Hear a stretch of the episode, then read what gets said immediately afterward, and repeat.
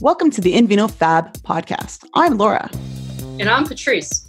Invino Fabulum means in wine story, and there are so many tales that need to be told about women from all walks of life and their communities, paired with wine, of course. The Invino Fab pod is a place to learn and a space to share stories about work, interests, passion projects, issues, and random wine facts. All right, welcome back to another Invino Fab. We have a returning guest, Patrice, uh, with us today. We have Kristin Roe. Welcome. Hello. How's everyone doing? Uh, it's a loaded question. All right, we're going to get to lots of loaded questions today. That's a great segue, Kristin. I love it. Um, Kristin, you may remember, is a friend of mine, but also joined me last year on um, Career Changes, episode 31, Just Keep Swimming. Uh, today, I'm being jovial, but we're going to get into some tough issues, tough questions as we talk about anti racism and what that means. Um, it's showing up in different places in the US uh, where Patrice and I are, and also in Canada where Kristin is. Um, so we're going to kind of define some things around, uh, I guess, language was kind of the way to get started eh, a little bit. Maybe that's a good way to go. Um, Patrice had a good question about, I think it was the DEI and do you want to ask that question, Patrice? I do want to ask that question. Uh, so, in a recent conversation, we were talking about holding a uh, workshop, and the discussion came around what to call the workshop. And there was a feeling in the community that calling it diversity, equity, inclusion, and belonging, um, it's no longer enough. We have been using that term for a while. We have been leading trainings and workshops um, under that term, and we're just not. We're not seeing systemic change, and we're not moving the needle at all. Mm-hmm. And so there was a feeling of like, well, what should we what like what terminology should we start to use should it be anti-racism or something else yeah, so it's such a good question, Patrice, and and we are, you know, in the field talking quite a lot about what these terms mean and what they carry. Um, and so I'm sort of less concerned about what the title of a workshop is, although I know um, you know the intent of, of where that question comes from but i'm more concerned about what the content is and what the approach is of that workshop. And so often we will hear a bit um, of uh, you know a curiosity as to what do you mean by diversity equity inclusion and belonging? Um, because we know that it's most comfortable to actually just sit with the diversity conversation or even the inclusion and belonging conversation. Um, and really, the approach to this work is really like a continuum. And so the concept of, um, although we're getting away from it even more, thankfully, is the, you know the concept of multiculturalism and diversity is really just sort of it's such a surface level um, and it doesn't get to any equitable outcomes. And so, uh, you know, a really good kind of stereotypical example of that is just like the potluck. Like we're going to have a multicultural potluck, or we're going to have a potluck celebrating Diwali, or um, celebrating um, a, a, Polish Heritage Day. And so, you know, you bring samosas, I'll bring um, uh, pierogies, you know, and we'll all get along and so um, it's it can be offensive even that concept of just doing that and thinking that's all that needs to happen. And so when you hear kind of that resistance to that term that's where that is right? And so that at the beginning of that c- continuum is this sort of celebrating of diversity sort of concept. Um, and if you stop right there you're not doing the work and so then the next step would be really looking at things through inclusion, like who, whose voices are at the table, whose faces are represented, is there um, inclusion in your hiring practices, um, and and who it is that belongs at your workplace. But know that if you are just doing diversity and inclusion, you're not actually getting into the disruption of the systems that made it inequitable in the first place. And so, as you kind of go down that continuum of work, it really isn't until you get into the anti work, the anti racism, the anti black racism, the anti oppression work, um, where that's a conscious um, approach to disrupting, interrupting, dismantling the practices that made them oppressive in the first place. And so sometimes when you're hearing that from the community, it's like actually the tough work is, is towards the end of that continuum. And it comes with a real pedagogy and approach to doing that work. So um, if you have a workshop where it's got all that great content happening with different voices and approaches, I'm less concerned if it's called diversity, equity, and inclusion and belonging, but it needs to go so far below that surface. Right. This is exactly why we wanted to talk to you, Kristin, on uh, an episode of Invino Fab because you are such an educator um, an educator in many ways. That's her life, uh, like whatever she does. Forget the title of her actual role and job, but she does education. Um, and I will put the caveat: this is an episode that's going to um, touch on ways to like educate move you and encourage you to take action. And I really thought it was important. Um, I know that we are three white women, so we are probably going to be talking to some other white women white folks that listen. Um, I we have a bit of audience. There's smattering of other pieces of our world, but I really thought it was important to um, have us do some of the work together. And I, I know, Kristin, that in your day job as a social worker, um, you're doing a lot of training and education around this anti-racism, really, and equity and diversity and inclusion work um, that you do.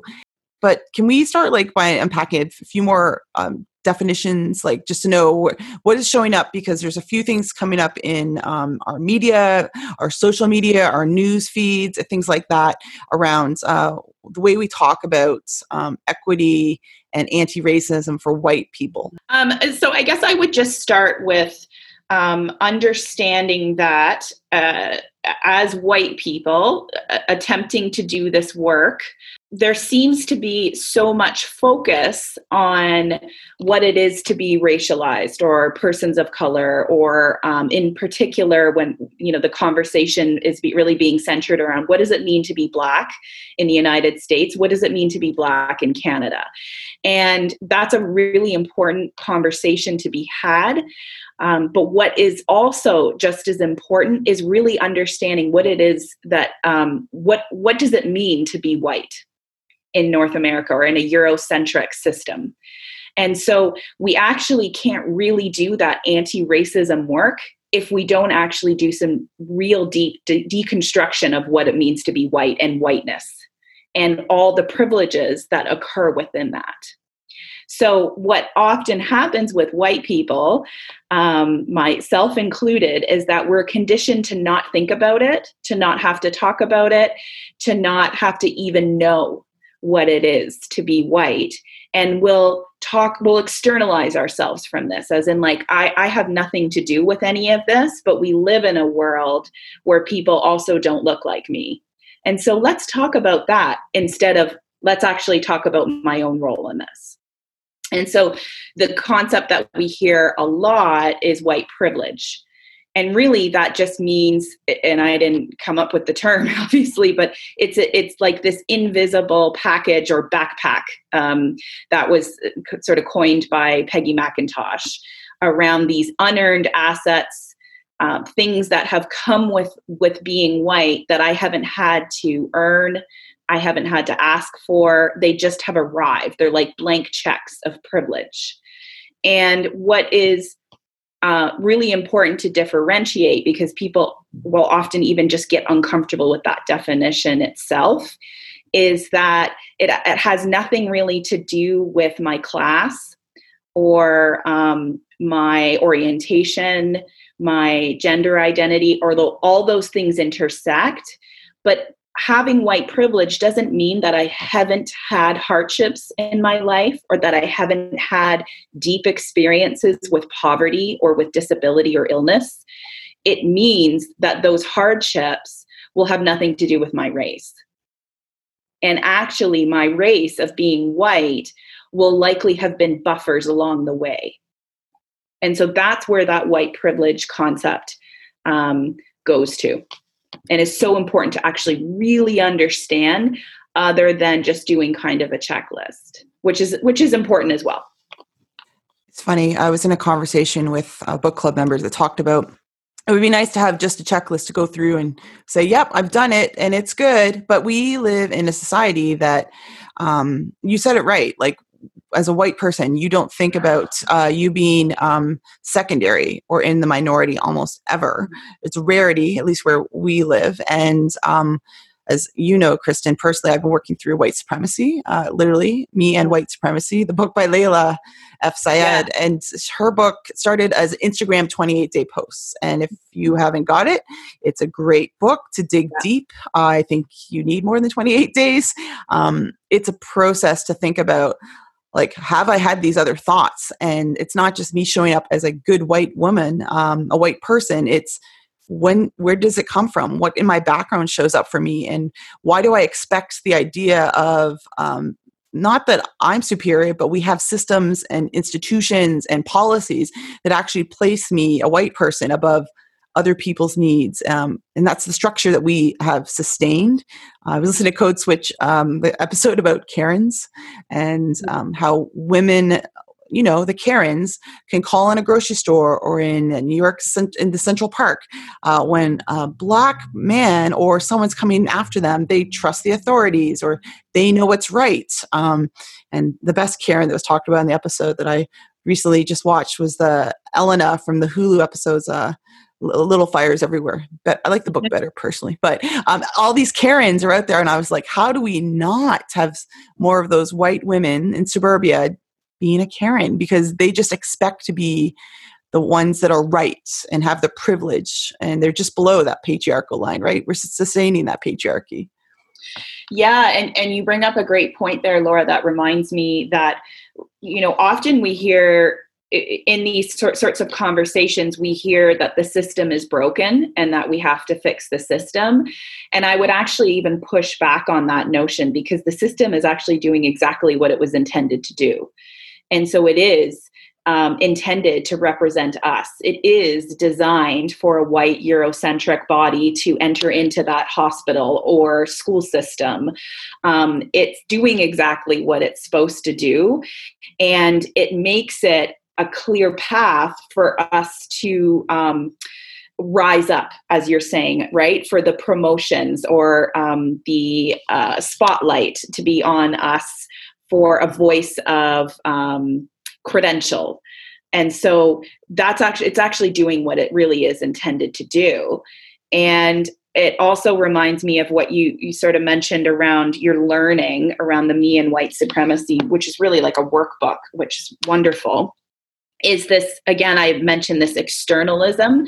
It's this concept of this good bad binary that um, places me as a good person and therefore um, because we know that racism is bad it it would mean that i'm not racist right? So by by virtue of just being a good person absolves me from any kind of benefit to racism hopefully that makes sense right? And so when we see the um, the uncoverings of racism in the broader public life and really what it is doing is it's filming the surface level acts of racism these overt acts of racism that horrify us right? That we go oh my goodness I, I would never do that. That's awful what that person just did to that store clerk or what that woman at Central Park just, you know, picked up her cell phone to call the police. Like those are such overt acts of racism or and bias that I, I would never do that. So I'm going to also film it, be horrified, place myself outside of that and feel really good about myself. Right? And so what that does is it feeds into this very narrow concept of what racism is that it needs to be intentional individual and overt for it to occur right so it sees racism as an event versus a structure or a system and so that continues to place myself outside of benefiting from racism because oh, I yeah. never do those things, right? Yeah, and that's the the thing that I think on the code switch Karen episode they said it's it's not those overt things, it's those covert things that we don't talk about. Like getting to choose where you live impacts also where um, a child might go to school and get this education. To um, just there's just so many ways that there's like little bits and pieces that people say or hint at at work, um, and I I just I think I've been blind to a lot of it, and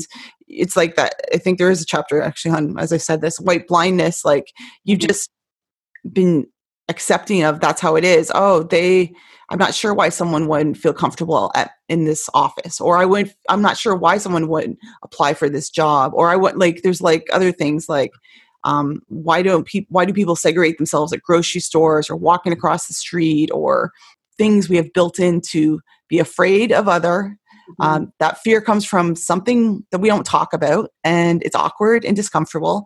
And I don't know. I was just thinking back to like a lot of questions that Patrice and I asked in the the unpacking privilege episode. Was like, where does it come from as a kid? And I, I know that you've been thinking about this a bit, Patrice, as well. Yeah, I think a lot of it does have to do with place and where you grew up and also you know one of the things that we've been talking about as a family as um, I can't remember was the name of the show 13 that had the um um it was about uh the war on drugs you know and how that came about. And i think for a lot of us you know especially many years ago you only had access to a certain amount of information and people weren't walking around with cell phones and we had three news stations and if you heard on the news there was a war on drugs and it's a certain population, um, that's what you grew up believing and you didn't know anything different. So some of it also is realizing almost like part of what you've, you know, like the, the world that you grew up in was a little bit of a lie, you know, and so just relearning the story and the history and making sense of like, the values and beliefs that you developed growing up and trying to reshape them is a is really a journey and takes takes a lot of you know um, work and time to do. Yeah and, and really we have been uh, as white people have been conditioned uh, as i mentioned like not to think about it not to have to learn it. It's not been written in our history books because who writes history mm-hmm. books? It's always through the lens of a victor.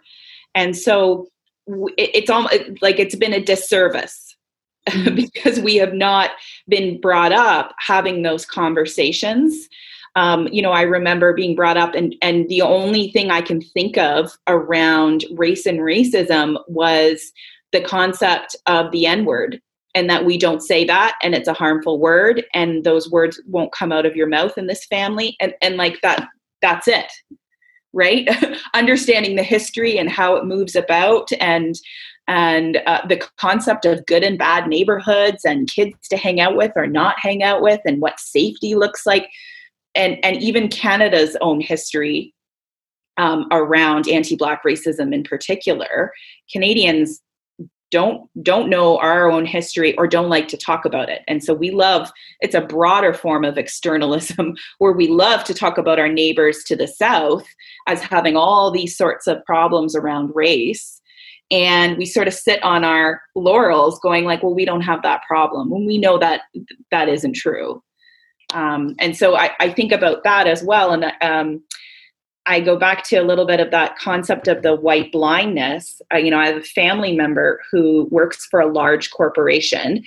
And of course, lots of stuff have bubbled to the surface over the past couple months because all of a sudden people are talking about it um, in ways that either they're ill equipped or aren't used to having those conversations. And so there's there was a, I guess a training, uh, a workshop from a guest speaker, um, and that family member, you know, was was very excited to take part in it and, and appreciating the learning opportunity and admitted after that they were shocked with the examples of the microaggressions or the things that occur in a workplace um, everything from the you know your food smells don't microwave it here.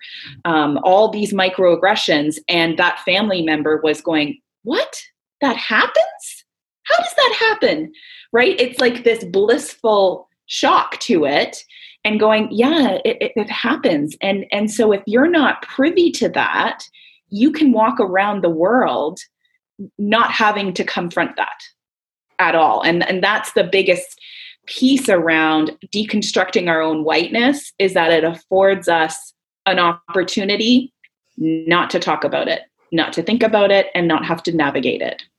Yeah i would agree. And we we do this all the time like what's quote unquote professional in work whether it's wear or hair mm-hmm. what you look like. Um, and we only get to i like how you said earlier we only get to surfacing the surfacing conversations of uh, not asking really what's wrong and our coworkers that often um, I will say, um, don't actually express how they're feeling because they've learned to put up a wall. So our BIPOC friends, our Black, Indigenous, people of color have been like, oh, it's fine, things are great.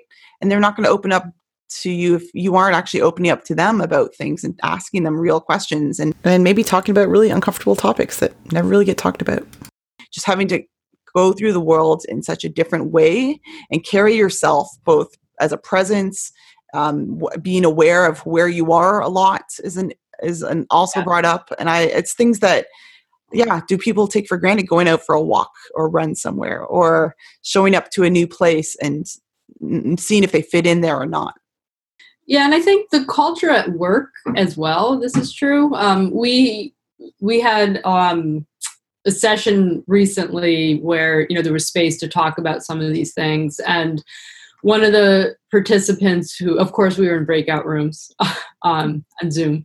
Um, but one of the people that was in my breakout room was talking about um, you know he's from santo domingo and he talked about how long it took to really um, understand the culture of the workplace and the nuances and the expectations around communication um, and what was like appropriate and not appropriate and how how different it was from like his own lived experiences and that kind of code switching but also um, it's just like that added layer of work right that people have to do every day when they show up that i think many of us you know, similar to what you were saying, like many of us don't think about just that added layer of stress of just showing up to work and being in the office and interacting and, you know, shifting back and forth between, you know, almost two different cultures.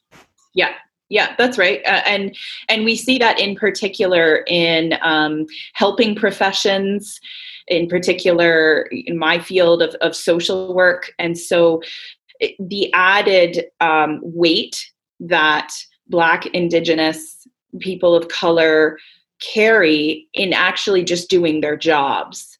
And so, what does it look like when they are um, working with communities that represent them in a system that has over surveilled them or not helped them or has had disproportionate consequences for them. How do they navigate that in their workplace but also as a culture of a workplace as you say patrice um, that when i am hired at a new workplace people look like me. I, I automatically assume that I fit, maybe ignorantly or not, but I automatically assume that I will be a fit for it. And I will not have to navigate all those things in my daily workplace to ensure that I'm okay and that I will be seen to be a positive uh, employee. Yeah, the other concept that comes up, and it's been kind of wild to see um, how much uh, book book purchasing and anti-racism reading has gone up. I'm grateful for you know how to be an anti-racist by uh, Kendi, and also Robin DiAngelo's book on uh, white fragility is mm-hmm. being purchased, read, whatever in my feeds. I see on Instagram and Twitter people are talking more about it. Um, but some of the stuff that we have to realize is like confronting being racist and uh, you said it kristin like racism exists in every country. It looks different. Um, in america we're overt about it. Uh, we put out there we are racist and uh, it's weird but i also kind of like that. As a being a dual citizen i can say um, i'm actually okay that we're talking about it and there it was some unrest and there was some anger and there was some protest and movement because i'm hoping that it's not more than just talk and education these days. And are there ways that you're kind of encouraging um, whether it's in, within a workshop or an education session or just in conversation with folks that you're pushing people to um, i think you talk about this uh, like equity and shape and race like do you want to share a little bit about that oh so so what i guess it sort of occurred to me this year and i have been you know doing educating work around equity and race equity for years now but it just sort of occurred to me because well first of all i'm i'm still on a lifelong journey. It doesn't end once i get into an educator role. I'm constantly in recovery of my own whiteness. Um, but it occurred to me as these conversations are bubbling up to the surface um, in in very profound ways in public spaces that a lot of people, at least in my experience, a lot of people are ill equipped to have the conversation or not used to having the conversation. And that again is a white privilege piece, right? Where you haven't had to have this conversation in your life, in your work, in your family. Um, and so you're out of shape. So I, I just sort of, it was on a whim. I use that analogy, but it seems to land with some people is that you're out of shape. You, you've just bought the gym membership and that's all it is and so now you're showing up to these conversations and you're realizing, oh my goodness, first of all, I'm not really sure how to contribute. Um, it feels icky. And so that's a bit of that white fragility stuff. Like, why am I feeling so uncomfortable? Why am I going red in the face? Why am I wanting to get out of this conversation and sign off on this Zoom chat? Um, because we we have not been conditioned to have these conversations, and so you're out of shape so you it's like you've shown up to the gym for the first time and you've been told okay now you're going to lift 100 pounds. Your form is probably off you're uncomfortable and you're going to be sore the next day likely. And if you had only done it once it won't have any impact on any outcome or life expectancy right? So you'll need to kind of get comfortable. That's my biggest piece of advice that i give people who haven't had these conversations before or are wanting to start it is a couple things. One, know that it's a journey of the self. It, it's going to have to be work on your own self and what your own biases are and what your own unlearning will have to be. And then understanding you're going to have to get into this as as a regular conscious uncomfortable process in your circles and with your families at your workplace your neighbors, if you have a relationship with them, and having these conversations, but not from a place that you're asking anyone who is Black, uh, Indigenous, or of color, or racialized, we say in some spaces in Canada, um, for you to teach me.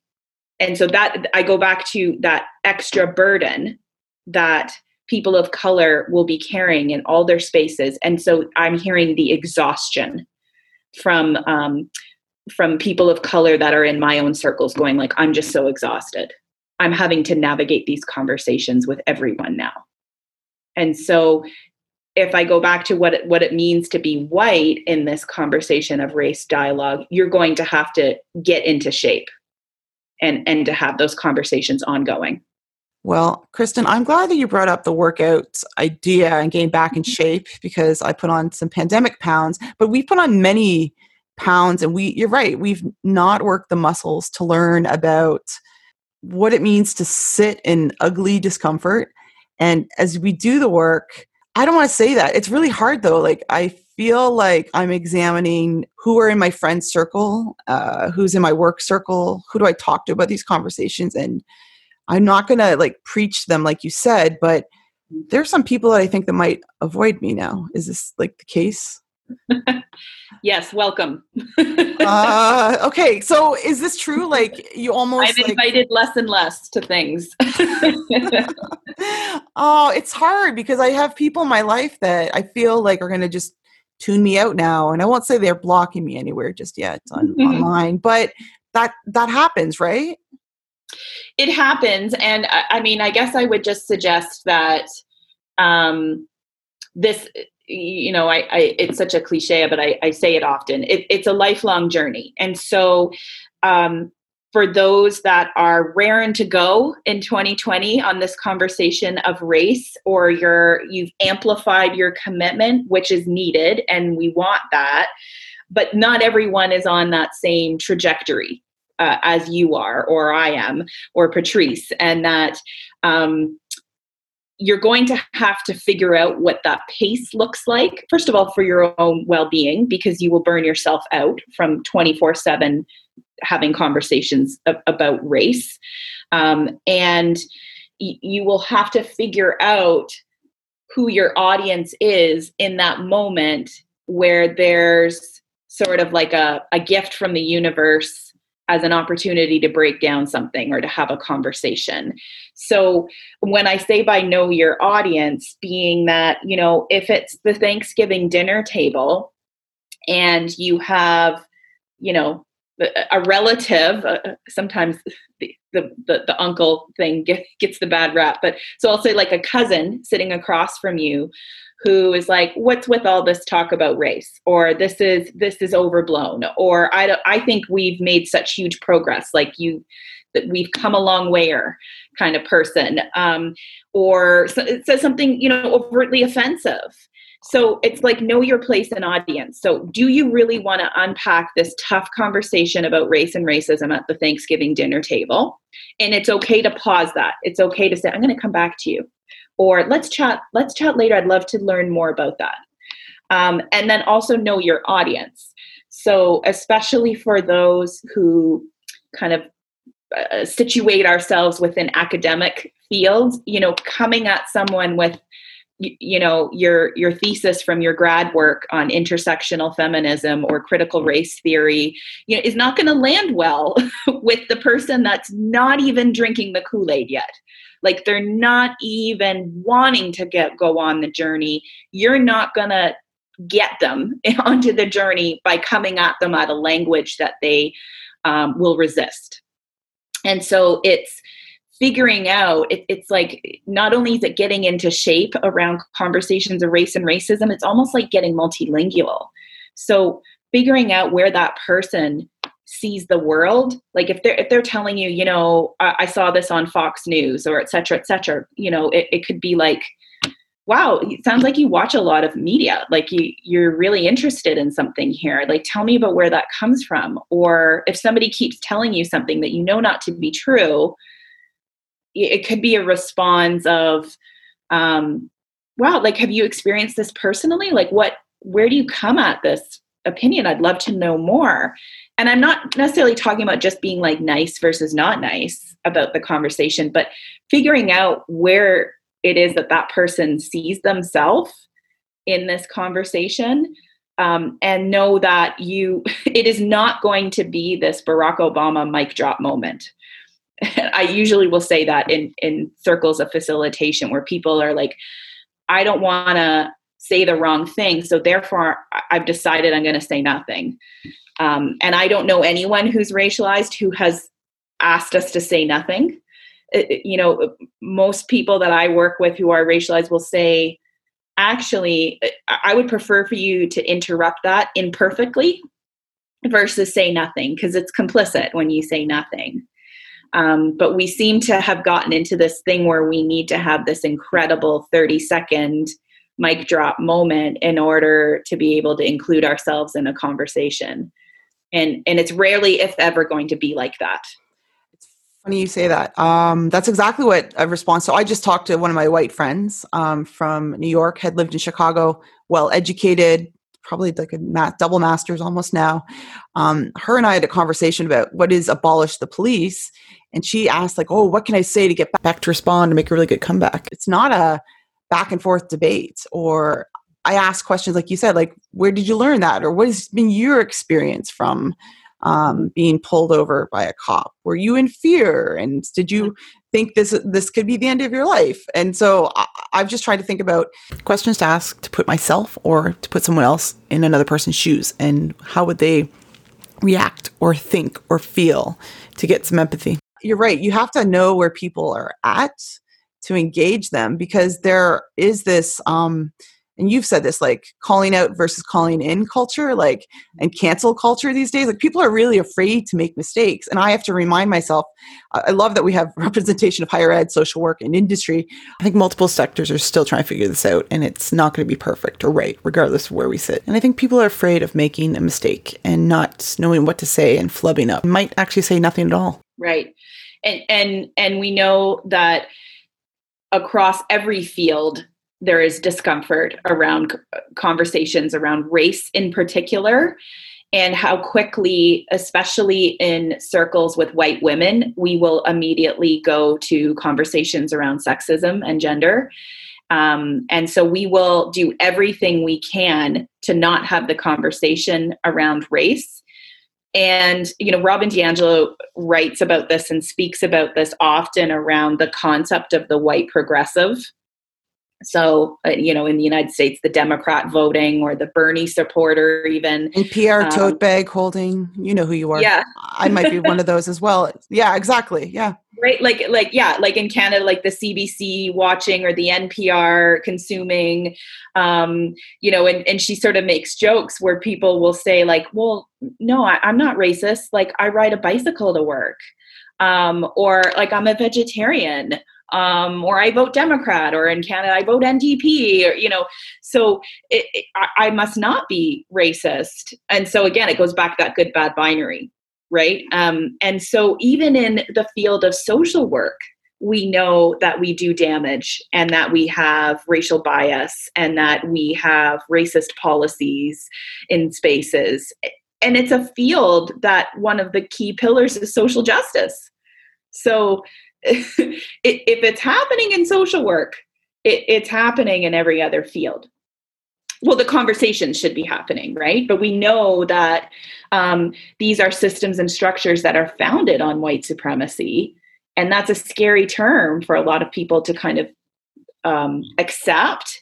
But it, I, I go back to it was designed for white people. All of these systems and institutions were.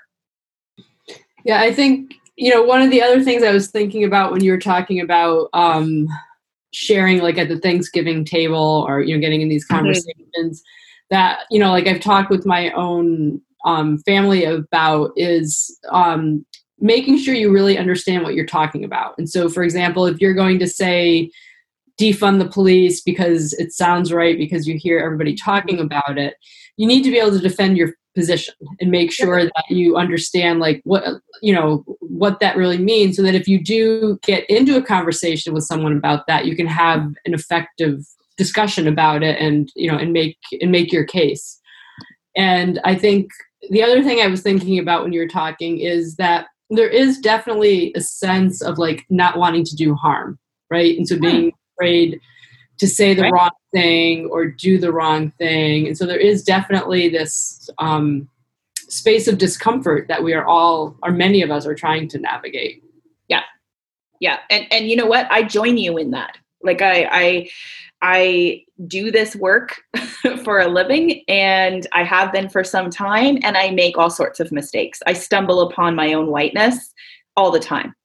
And so it it's being careful that knowing that sometimes you're fumbling and stumbling could could harm somebody else or hurt somebody else right? And that's likely not what we want to do but the alternative is silence and we know that that does great harm as well yeah i think that's what i've been thinking a lot more these days and moving from um, kind of educating because i think you've said this and other people i've been reading have said like education um, empathy means something but then you have to take it towards something um, and that's action for me and i have probably been more white silent on spaces where i could be more vocal and i think um, I think my I've been reflecting my remoteness in life in general, um, and being not bringing up these issues, and I never really thought about because I do have some platforms that I can talk on, whether it's just Instagram or Twitter or my blog or this podcast. And I've been kind of like digging deep and going, uh, why aren't we going beyond uh, any binaries and those weird gray spaces and getting, you know, getting into the muck, as they say. Um, and so when I started putting out some just calls to action on different issues and ideas, it's been impressive to hear from so many people in my DMs and like the back channels of, of Instagram to um, I don't look, I don't really care about praise. I want them to know that they're reading it and that they're helping to be informed. And that's why some people have reached out to me, which has been interesting. But I also think about where I put my money these days and how I want to mm-hmm. spend it. So when I buy books, I go to bookshop. It supports independent bookstores like Edna's that's in South Dallas. Or I think about buying black owned items and supporting restaurants that are black owned. I'm thinking about um, finding other kind of local businesses that I really want to support with people of color or indigenous. So I'm trying to think about, I'm not out protesting in the streets these days because uh, I believe there still is a pandemic and it's not political. I believe in science. Uh, so I am thinking about other ways I can do some of the actual action and get involved. And that's encouraging people to vote and getting people signed up to vote. It's, um, I don't know, like, are there other things you're encouraging or thinking about doing? Either one of you, really, that um, takes these sort of le- lessons and trainings and education but puts it into what you do going forward. So i was just one of the things that that um, made me think about is not a specific action that i'm taking but one of the things that we were talking about was um, so here in the us um, ice was rescinded and that was um, that was a result of if international students were gonna, going to be attending a fully online program because many universities have made the decision that it's not safe to be residential and so they're going fully online that they were going to have to leave the us um, which would result in i think 30000 international students having to leave. And there was a sense that the response to that was almost immediate like this is wrong. We need to do something about that. And within like days, you know, we were in court about it, um, as opposed to police brutality, where it seemed like it took a little bit longer to really think about, like, well, how do we want to react to this? What do we want to do about it? Mm-hmm. Um, and so, thinking about that, I would just, you know, thinking about like how we do react and the actions we take and how that relates to things like our pocketbook, for example. Um, I would, I'd, I'd love to dig into that a little bit yeah well. i mean you bring up such a great example of what happens when people are outraged and what can actually happen in moving a, a, collective resistance forward when when the dominance is also outraged too so you know sitting from my you know little canadian space here uh, uh not as um, familiar with the media story of, of what has occurred with ICE, although I, I, am somewhat aware and knowing that it's having implications in Canada as well. And so when we think of the concept of international students, there are a lot of white international students coming from European countries. And all of a sudden they they are being you know in lack of a better term like deported to their country and so people are outraged. And it also is really connected to the economy and capitalism that that's a lot of money now that's uh, in question as to where large institutions have have benefited from. And so it also you know I am compelled to to look at that through an anti-racism lens too around what identity looks like and who is assumed to belong. We go back to that title of that workshop, right? Of belonging and who is assumed to be an American citizen or welcome in a space and who isn't. And when that blanket approach happens with no matter what you look like, um, you're all going. Although it would be interesting to see how that's enforced and who is being enforced quicker than others. But when that blanket approach is happening, where everyone's going now, you're all out because of this pandemic, um, the outrage that will happen so quickly and the institute we will use these institutions um, or systems of consequence like the court system to help us out here and so how quickly that may happen or get reversed i don't know um, is interesting when the dominance gets implicated as well. Yeah, and actually it was reversed, and I think they didn't even. I think they were like ready to open in court, and it was rescinded, which of course everyone was happy about, but it was also a quick turnaround. Mm-hmm. And I'm reminded um, of just a news story that came out. I, I just saw today in Canada of a student in New Brunswick that is a Canadian citizen and has a Chinese last name and has been charged international tuition fees, which we know are, are much higher than a domestic tuition fee, and is you know in, in the article she she said i actually just thought it was an administrative error and i just sort of ignored it for a bit and just waited for them to correct themselves and it still isn't and she's having to fight this and prove her citizenship. And so that likely won't happen for me with a Eurocentric last name and with a white face. So, likely, I will never have to be asked if I truly am a Canadian citizen, aside from quickly showing my passport at the border. Um, and I will never be questioned as to whether or not I belong in this country.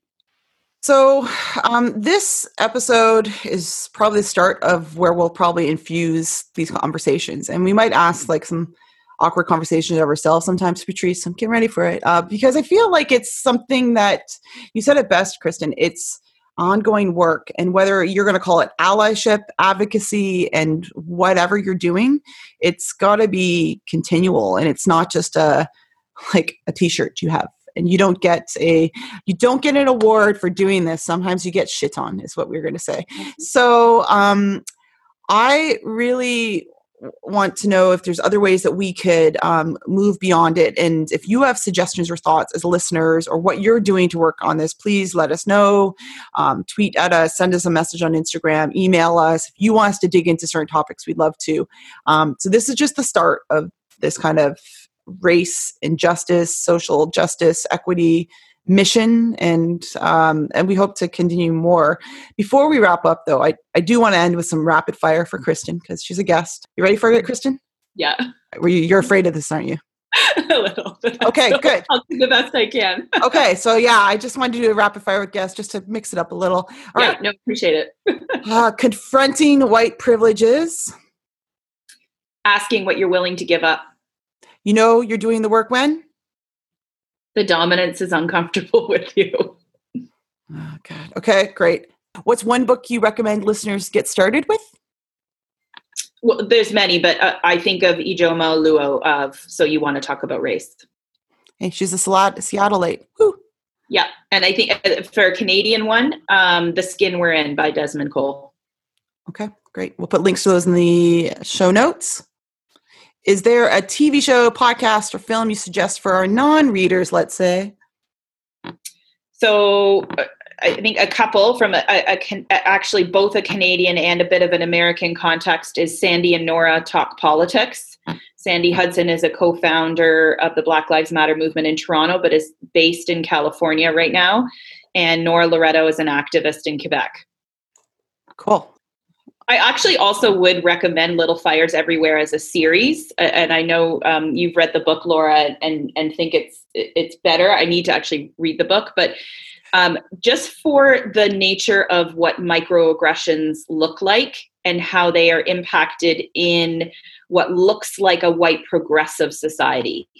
Um, yeah, it's, it's true. well done it's quite well done that series with Kerry Washington and Reese Witherspoon. No, it's true, and I will say I had listened to those two, Kerry and Reese, on um, Unlocking Us podcast, and she also had Celeste, the author, on. Um, and I just enjoyed the book more so because it was, it was '90s racism. We know it was, which is still like today's racism, but mm-hmm. it was instead mm-hmm. in the '90s, and it was interesting. Yeah. Um, all right. Uh, what's one thing you'd ask us white folks to reflect on now? Ask yourself the first time you knew you were white. Hmm, that's a good question. A little bit of a trick question, but sit with that. I will. Okay. Um, and then this is a lot of work. So how do you take care of yourself uh, to do this kind of emotional labor? Really? Uh, I mean, I guess a, a couple things. One is that knowing that really it's about choice that if i want to i can i can t- take it off I, I can i can turn it off and i don't have to have that conversation at dinner time with white family members. So knowing that it comes with a lot of privilege, but because I do it on a daily basis and that's a conscious choice in my personal and professional life, um, for me, what's been helpful is emotional intelligence coaching, knowing that I don't have to be the hero or the rescuer to the work every day and that I don't own it alone. Good call. Um, and then two questions. What are you reading right now? Because we're about about stories. I know you're reading, so what I'm actually reading, um, I, I stopped it and then it came back to it, is Alicia Keys' latest memoir, which I'm loving. And I just finished An American Marriage by Tayari Jones. Ooh, that's on my library order list. Good. That's good. Okay. And then what's in your wine glass? Because I know you drink wine as well. Oh, anything these days. it, that takes us back to the previous question. Um, I'm thinking of a decent Pinot Noir from Oregon. I, I like uh, I like West Coast Pinot Noirs. Oregon. I love the Willamette Valley. Um, cool. Well, thank you for joining us, Kristin, and being so candid and um, honest and real with us. We appreciate that. It's a pleasure. I, I, I love chatting with you guys. It was really helpful talking to you. Thank you. Awesome. Thank you.